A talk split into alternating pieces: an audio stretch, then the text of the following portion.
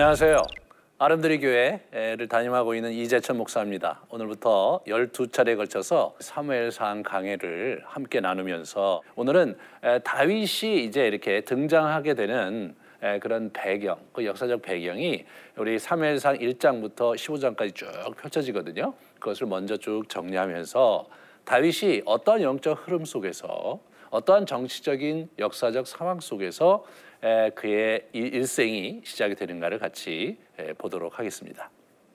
에, 여기 보시면 이제 에, 우리가 주목하려고 하는 것은 한나입니다.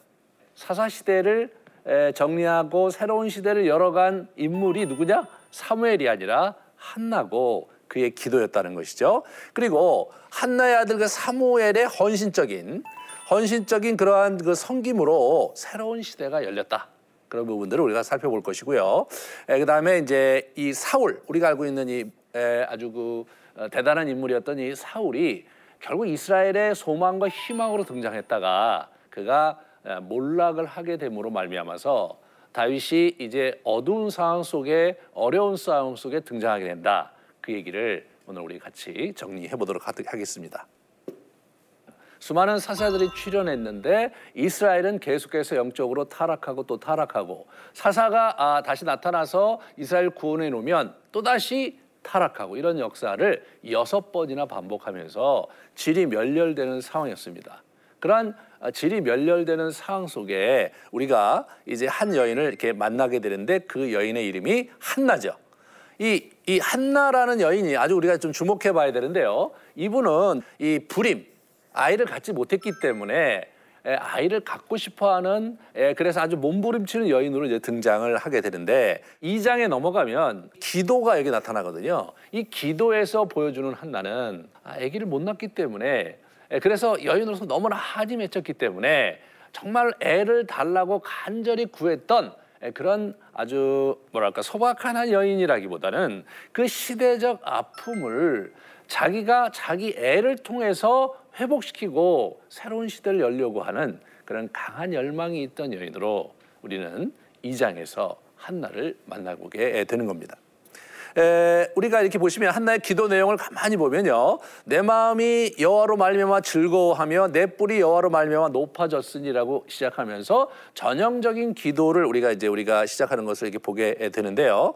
에, 그렇지만 뒤로 가면 갈수록 여호와는 지식의 하나님이시라 행동을 달아 보시느니라 용사의 활은 꺾이고 넘어진 자는 힘으로 따 이런 식으로 얘기하면서 실제로 예, 이 이분이 그 하나님의 역사하심, 하나님의 역사에 개입하심을 이렇게 우리가 우리에게 예, 이렇게 보여주고 있습니다. 그것이 마지막 그 아, 부분에서 이렇게 10절에 등, 에, 이렇게 보여줍니다. 여호와께서 땅 끝까지 심판을 내리시고 자기 왕에게 힘을 주시며 자기의 기름 부음 받은 자의 뿔을 높이시리로다. 이 기름 부음 받은 자, 기름 부음 받은 자. 이 부분이 이제 나중에는 메시아, 메시아와 연결이 되는데요. 우선은 이게 이제 여호와의 기름 부음 받은 자들을 통해서 새롭게 시대를 바꿔 주실 것에 대한 간절한 열망이 이 시에 표현이 되어 있습니다. 이 시는 사실 여기서 끝나는 게 아니라 아, 사면하 22장의 다윗의 노래 속에도 이 시의 정신이 흐르고 있고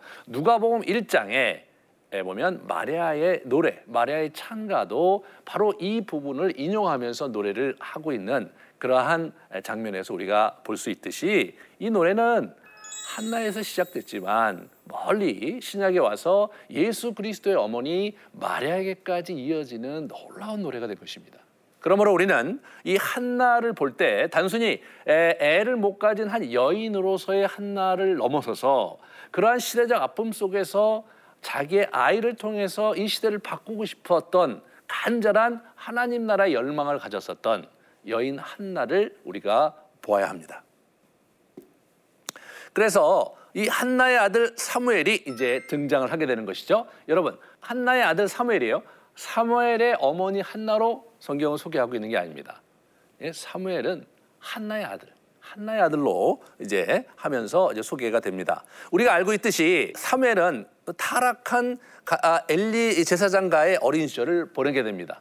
홈리와 비나스가 엄청나게 문제가 많은 그래서 성적으로도 막 아, 간음을 행하고 여러 문제가 많았던 그런 에, 사람이었음에도 불구하고 그 속에서 사무엘이 성장하면서도 그의 신앙의 순수성을 유지했던 장면은 사실 굉장히 이례적이죠. 그는 장막지기로 섬기다가 하나님의 계시를 받았고 그러면서 이제 하나님의 사람으로 등장을 하게 되는데 이 뒤에 누가 있었느냐? 한나의 기도가 있었다. 어머니의 기도가 그의 환경을 넘어서서 이, 이 사무엘이라는 인물이 당시의 시대적인 영적 지도자로 발돋움하는 그런 아주 중요한 근간과 힘이 되었다는 사실을 우리는 이 글에서 잘 확인을 해볼 수가 있습니다. 그런데 우리가 알고 있듯이 사무엘 자신으로 볼 때는 참 곤혹스러웠던 것이 자기가 처음으로 하나님의 계시를 받았던 게 무엇이었냐면 자기가 섬기고 있었던 이 제사장 엘리 제사장 가문의 멸망입니다. 이게 몰락을 본인이 이제 예언하면서 그 시대적인 아픔을 자기 눈에 목도하면서 그리고 하나님의 사람들이 타락했을 때 어떻게 징계하는가를 그가 몸소 이렇게 체험하면서 어린 시절을 이렇게 겪고 있는 것을 보게 됩니다. 한나의 기대와 아, 부, 부합하게 20여 년의 긴 세월을 그 이후로 신실하게 이렇게 사역을 해나가면서 이 블레셋 압제하에 있었던 이스라엘을 이제 구출하는 사건이 사무엘상 7장에 나옵니다. 그래서 미스바 대각성 그 집회를 인도하면서 국토를 회복하면서 이스라엘의 그 복권과 그리고 하나님 나라의 영광을 되찾게 되는 데 있어서 사무엘의 사무엘의 인생이 아주 잘 쓰여지는 것 우리가 이렇게 보게 됩니다. 그래서 우리는 이제 그 사무엘로 말미암아 새로운 시대가 도래했다는 장면을 한나를 통해서 온 새로운 시대가 왔다고 제가 지금 표현을 했는데 문제는 백성들이었습니다. 백성들은 그럼에도 불구하고 주변 나라들의 그 침입이 너무나 두려웠고 왕이 우리가 있어야 되겠다는 생각을 하나님께 피력하면서 궁극적으로 하나님께서는 이 백성들의 요청을 받아들여서 왕정 시대를 허락하게 되는 과정이 이제 쭉 이어지는 것을 우리가 8장과 9장 11쭉 이렇게 볼 수가 있습니다. 그래서 보시면 백성이 하나님의 제가 속에서 제가 속에 왕정 시대를 이렇게 출범을 시키는 데 있어서 어, 등장한 인물이 누구냐면 사울이죠. 사울. 사울 왕이 제비를 뽑아서 이렇게 등장을 하는데 아주 어, 인물이 걸출, 걸출하고 아, 아주 좋은 집안의 그런 아들 이 사울이 이제 이렇게 선택이 됐고 그리고 사무엘이 사무엘이 사울에게 기름을 부음으로써 새로운 시대가 도래하는 것이 우리 9장과 10장에 쭉 열리는 것을 우리가 어, 확인하게 되고요. 드디어 이제 우리 그 사울 왕이 등, 등극을 했지만 사울이 처음에는 상당히 잘 하나님의 뜻을 행하다가 행하다가 후, 후반부에 이제 몰락을 하게 됩니다. 신명기 17장에 보면 이스라엘의 하나님 나라의 왕도가 나오거든요. 이 왕도에 대한 이야기를 우리가 잘 이렇게 주목을 해봐야 됩니다. 왜냐하면 이게 이제 사무엘 상하, 열왕기 상하를 우리가 공부하는 데 있어서 이 하나님께서 원하시는 왕도가 어떤 것인가를 알면서 이렇게 봐야 이제 그 주제가 선명하게 어떻게 흐르는가를 우리가 잘 엿볼 수가 있거든요. 그리고 이게 보시면 반드시 내 하나님 여호와께서 택하신 자를 내 위에 왕으로 세울 것이다. 중요한 건 뭐냐면 자기가 왕이 되고 싶거나 유력한 가문에서 왕이 되는 것이 아니라 하나님께서 선택하고 세우시는 자가 왕이 된다. 이 굉장히 중요한 포인트고요. 그 다음에 그는 병마를 두지 마라. 병마를 많이 두지 말고 어, 그 다음에 병마를 얻으려고 애굽으로 가게 하지 마라. 그런 얘기를 이제 이렇게 하면서 너가 이 나라를 너의 힘으로 통치하려고 하지 마라. 이 나라는 나 여호와가 지킬 것이고 나 여호와가 선하게 인도할 것이고 나 여호와가 진정한 왕이다. 그러면서 뭐냐면 종으로서의 왕도를 이렇게 천명하시는 장면, 예? 장, 장 면을 우리가 이렇게 보게 되는 겁니다. 그래서 이렇게 보시면 율법서를 등사본에 레위 사람 앞에서 책에 기록하여 평생에 자기 옆에 두고 읽도록 했습니다. 그래서 이분이 뭐냐면 여호와의 명령을 순종하는 것이 아, 굉장히 중요한 왕도였어요. 자기가 왕으로서의 리더십을 발휘하는 데 있어서 기본적인 그 아, 내면의 가치와 그 원리가 여호와의 명령을 지키고 여호와의 법을 지키는 것이었거든요. 이 부분이 이 이스라엘 왕도에 있어서 가장 중요한 포인트인데 이스라엘 왕은 왕들은 이것을 잘 지키느냐 지키지 못하느냐에 따라서 선한 왕이냐 악한 왕이냐가 구분되는 그런 형태로 역사서가 쭉 기록되고 있다는 사실을 여러분과 제가 잘 주목하고 보실 때 여기서 우리가 상당히 중요한 교훈들을 얻을 수가 있습니다. 그러면서 이 명령에서 떠나 좌로나 우로나 치우치지 아니하리니 이스라엘 중에서 그와 그의 자손이 왕에 있는 날이 장관이라 이런 얘기를 해요. 장관이라. 다시 말해서 여호와의 율례를 율법을 잘 지켜 행하면 너의 왕위가 장구할 것이고 너의 자손도 왕위가 장구할 것이지만 여기 보시면 그렇지 않으면 점점점 뭡니까 율법에 근거해서 에, 내가 개입할 것이다 또는 징계할 것이다라는 말이 이 뒤에 이렇게 점점점으로 남는 거거든요. 이 부분이 사실 우리가 이제 에, 사울 얘기, 다운, 자연 얘기를 보면서 우리가 잘 이렇게 주목을 해보시면 너무나 그 생각할 게 굉장히 많습니다. 우리도 인생을 살아가면서 내가 하나님 중심으로 하나님의 가치를 가지고 내가 인생을 살아갈 것이냐? 아니면 이 세속적인 가치와 이 세상에 내가 하고 싶은 그런 부분에서 하나님의 도움을 받으면서 내가 원하는 대로 갈 것이냐? 이런 부분이 아주 미묘한 차이가 있을 때가 있거든요. 근데 그 미묘한 차이가 단순히 미묘한 차이가 아니라 완전히 다른 다른 열매로 우리 인생에 이제 이렇게 맺어지게 된다는 사실이 이 사울 왕과 다이상의 인생에서 아주 극명하게 예, 보여주고 있습니다. 그러면서 이제 이, 이 사람이 이제 그 아까도 말씀드렸지만 후반부에 가서 이제 어떻게 됩니까? 이 왕도를 차츰 떠나면서 자기의 왕도를 가거든요. 이방 사람들이 했던 그 절대 군주 국가에서의 절대 카리스마를 가진 그런 왕도로 우리 사울이 자꾸 자꾸 글로 가면서 하나님과 멀어지는 그런 장면을 보게 됩니다. 사실 사울의 인생을 가만히 보면 그 사람은 그 당시 시대적 개념 속에서의 고대 근동의 시대적 상황 속에서의 왕으로서 충실한 삶을 살았던 그런 부분이 있었거든요. 하지만 그것이 이스라엘에서는 통하지 않는 하나님의 나라에서는 그런 태도가 바르지 않았는데 우리 사울이 그 부분을 놓쳤기 때문에 그랬기 때문에 그가 큰 에, 어려움을 당했고 결국 하나님께 버림을 받는 안타까운 모습을 우리가 이제 보게 되는 겁니다.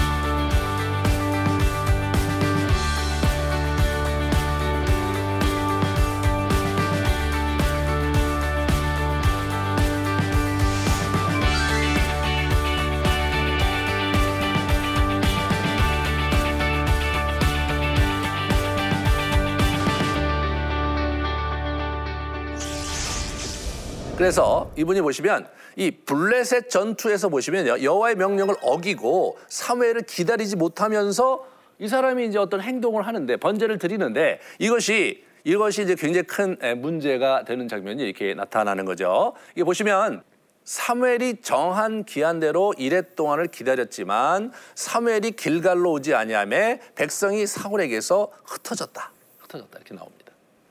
어, 그렇게 되면 사실은 이 사람으로서는 이제 여러 가지 그 행동을 취할 수가 있는데 이분은 어떻게 할 수 있겠습니까? 먼저 뭐 사무엘 올 때까지 기다린다. 두 번째, 자기가 제사를 드리면서 어, 전쟁을 시작한다. 이, 이런 두 가지 측면에 예, 중요한 결정을 해야 되는 시점에 놓이게 되는 거죠. 이런 장면에서 우리 사울은 어떤 쪽을 택한 것이냐면 사무엘이 안 오므로 흩어지는 백성들을 규합해서 전쟁에 임해야 되겠다고 생각을 하고 그런 조치를 이 사람이 취하게 됩니다.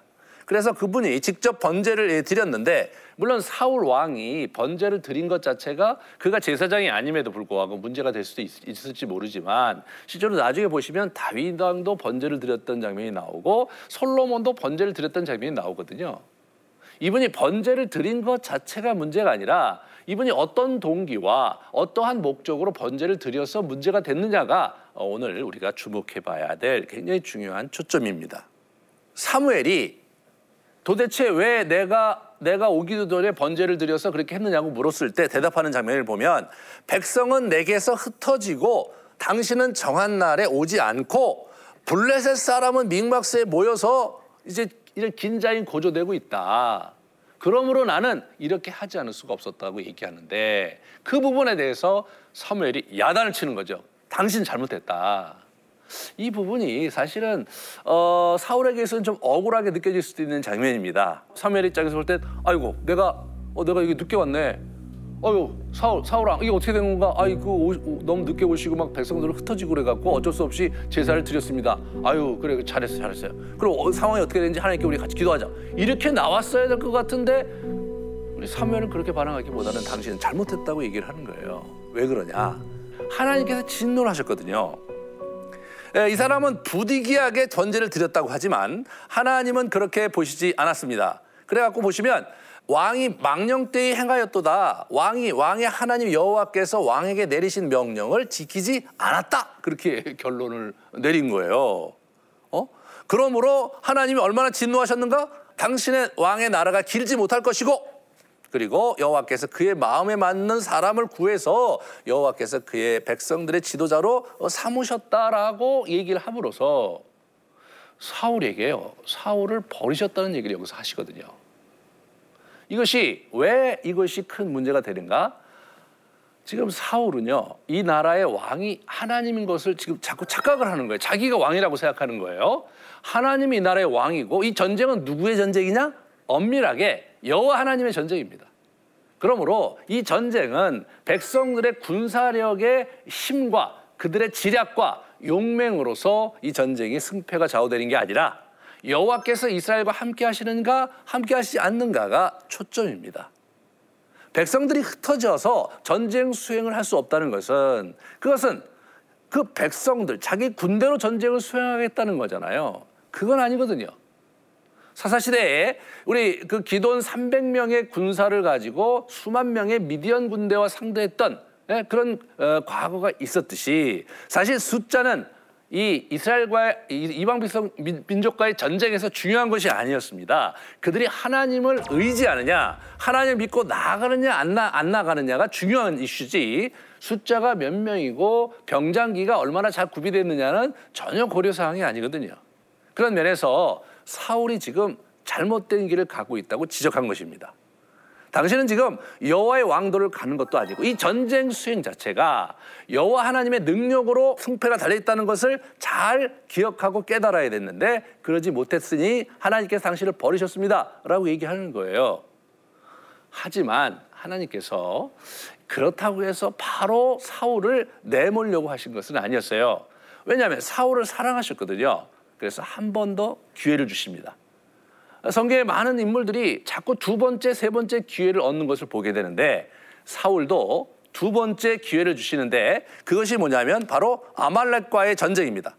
아말렉과의 전쟁에서 이 사람이 이제 보시면 그것을 진멸하는 여호와의 명령을 이렇게 지키지 못함으로써 그 기회를 놓치면서 사울의 인생이 나락으로 떨어지는 그런 이야기를 우리가 보게 됩니다.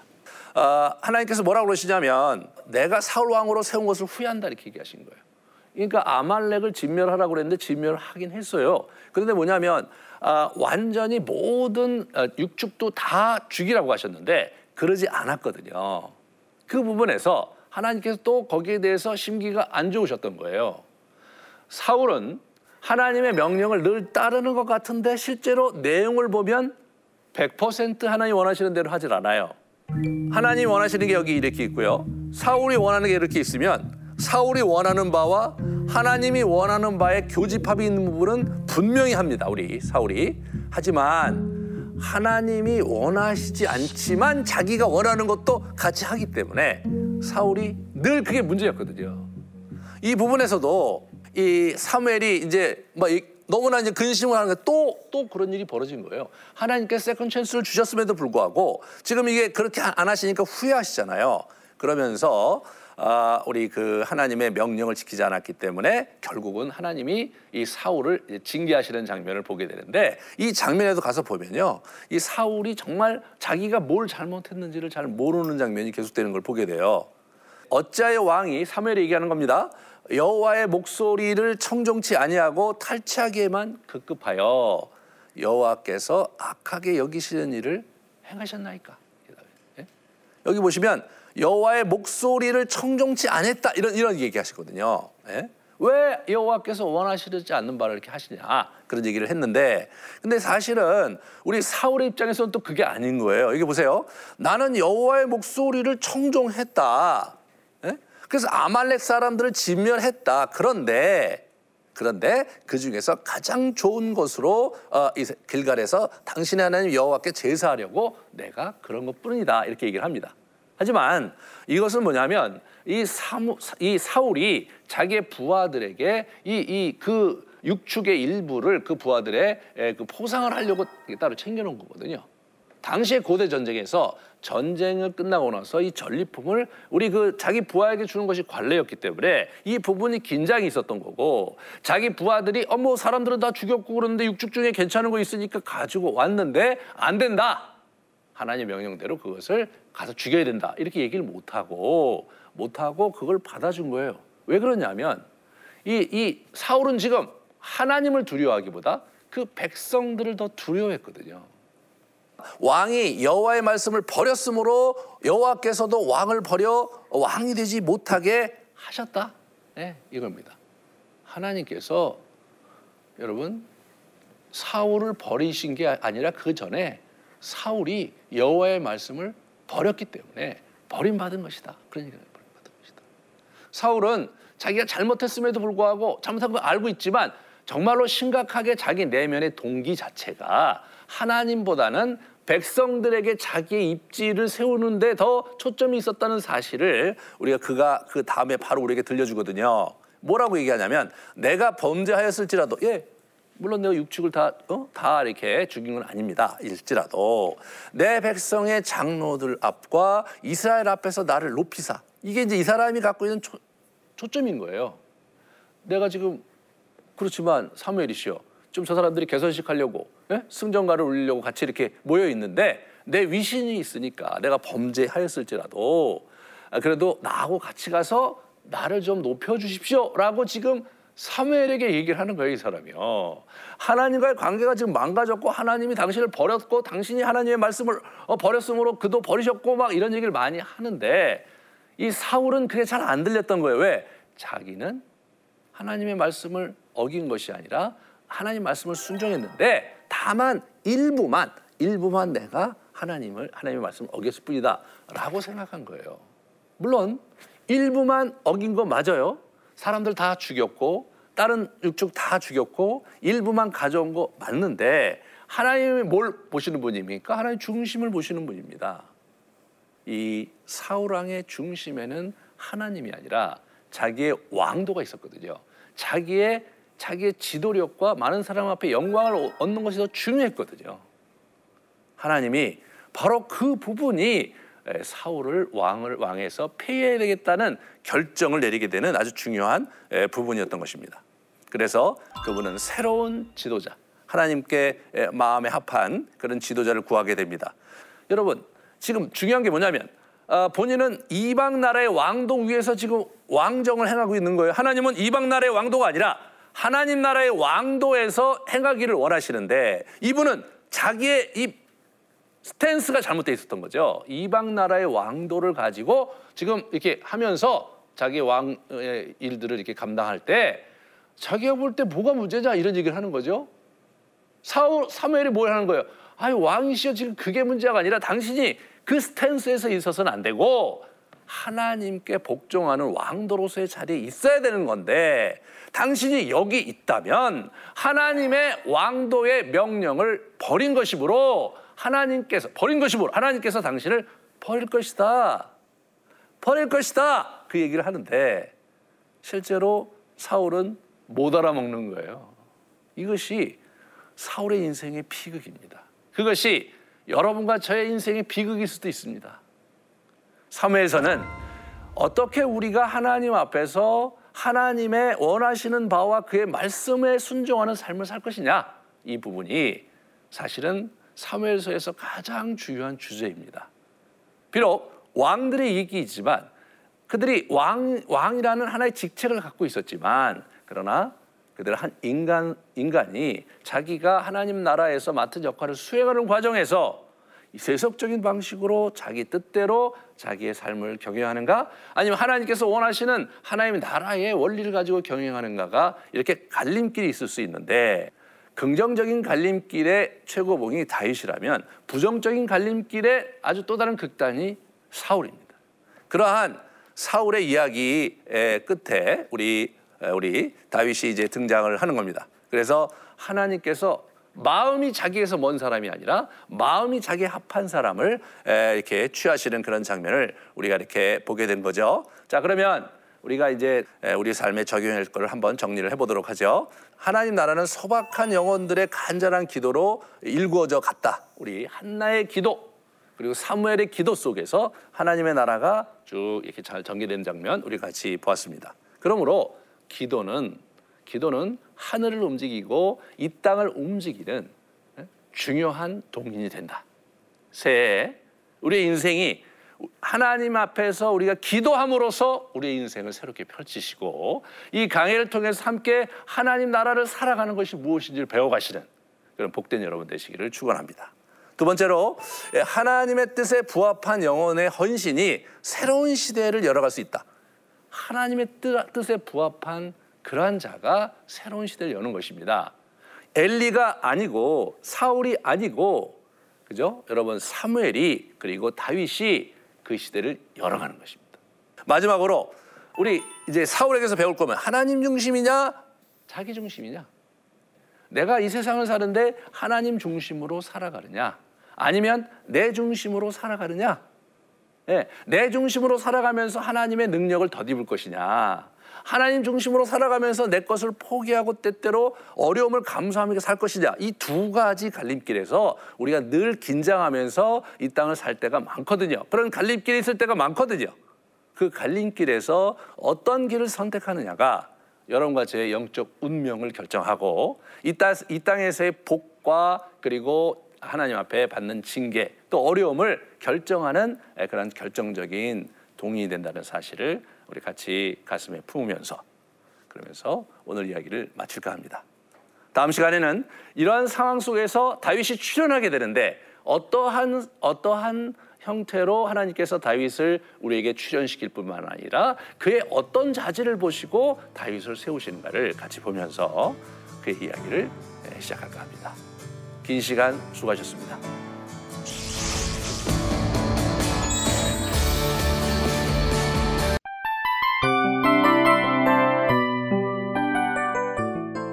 이 프로그램은 청취자 여러분의 소중한 후원으로 제작됩니다.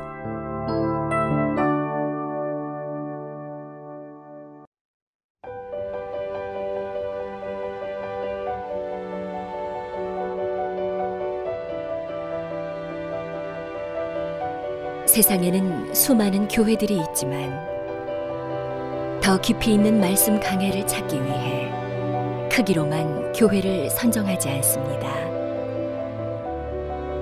보다 좋은 영적 콘텐츠를 더 많이 나누기 위해 방송비를 받지 않습니다. 1년 365일 복음만 전하고 싶어서 우리는 광고를 하지 않습니다. 온누리의 복음을 땅끝까지 CGN TV와 함께 땅끝 성교사가 되주세요